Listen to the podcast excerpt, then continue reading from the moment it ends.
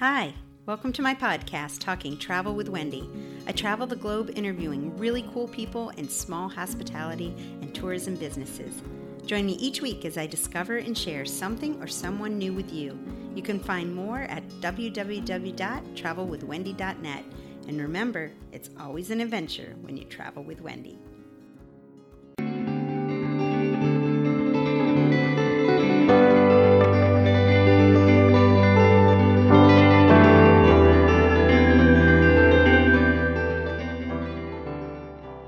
Stop one on my cross country adventure was the land between the lakes. This 150,000 acre recreation area in western Kentucky was absolutely going to be a stop on my adventure. A huge hiker, I knew I was going to stop at this national treasure. I first discovered the land between the lakes years ago as we passed it several times between Missouri and Alabama, but never stopped. If you're uncertain of what stops to include on a cross country adventure itinerary, be sure to check out the Welcome Centers on your route. Welcome Centers are located on most major highways in America, right as you enter the state. They're filled with tourist information from restaurants, local attractions, accommodations, and sights to see. Also, the employees are usually quite friendly and eager to help you explore their state. I'll include the link in the description today for the Kentucky Welcome Center. Another tip is the welcome centers and rest areas are typically clean bathrooms. So from Alabama, I stopped at the Welcome Center on I 65 northbound. They're filled with information about the state as well as regional information, too. Definitely worth a stop. On a hot July day while traveling through to Missouri, I decided definitely Land Between the Lakes was going to be a perfect stop to have a picnic and get a little information about the, hike, the hiking trails that were available too. How about you? Have you heard about this gorgeous national park recreation area? If you have, share in the comments below. I'd love to hear your stories and experiences too. In today's podcast, I'll share a little information about the different visitors passes that they have. Make sure to click on the link in the description because they have a ton of different passes available.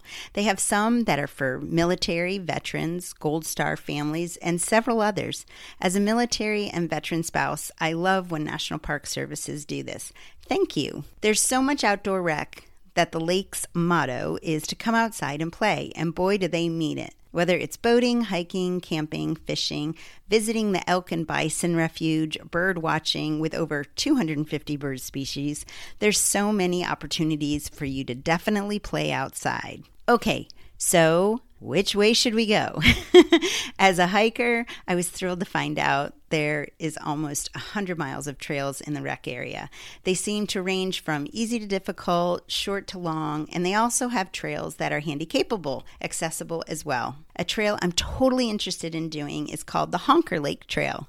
It was originally built by the CCC or the Civilian Conservation Corps in the 1930s for waterfowl management.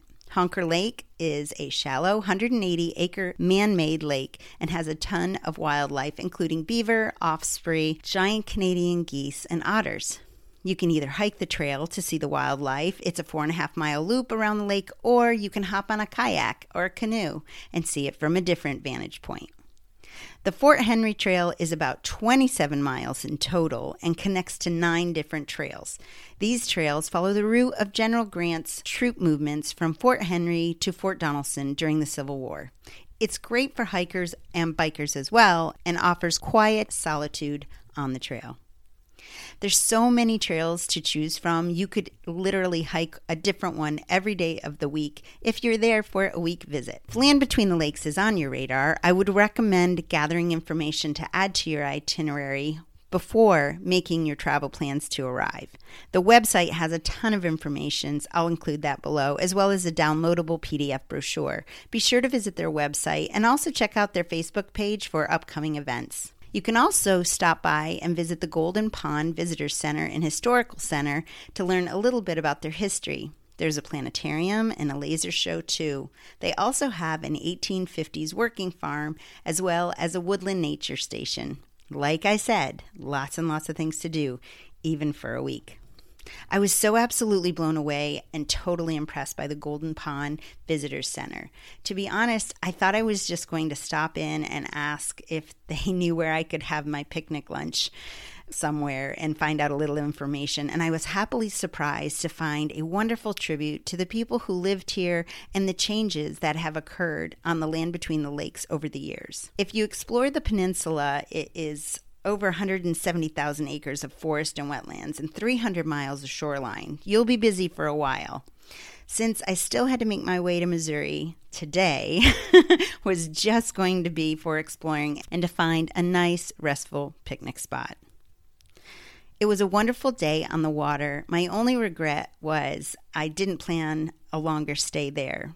Had I known how beautiful this was and how many things there was to do, I definitely would have planned a two or a three night stay. I will be returning and staying for longer. The land between the lakes is just a little over three hours from Huntsville, Alabama, and just under an hour and a half from Nashville, Tennessee. So it's an absolute perfect weekend getaway with the kids, with the family, your significant other or partner. You can lock up the cell phones, disconnect, and reconnect to nature. Thanks so much for joining me here today. My podcast helps support small businesses and share authentic experiences around the globe. Remember to like, follow, and share my podcast. I'm also on Facebook, YouTube, and Instagram. If you're interested in traveling the world, check out my website, travelwithwendy.net. Thanks again for listening. It's always an adventure when you travel with Wendy.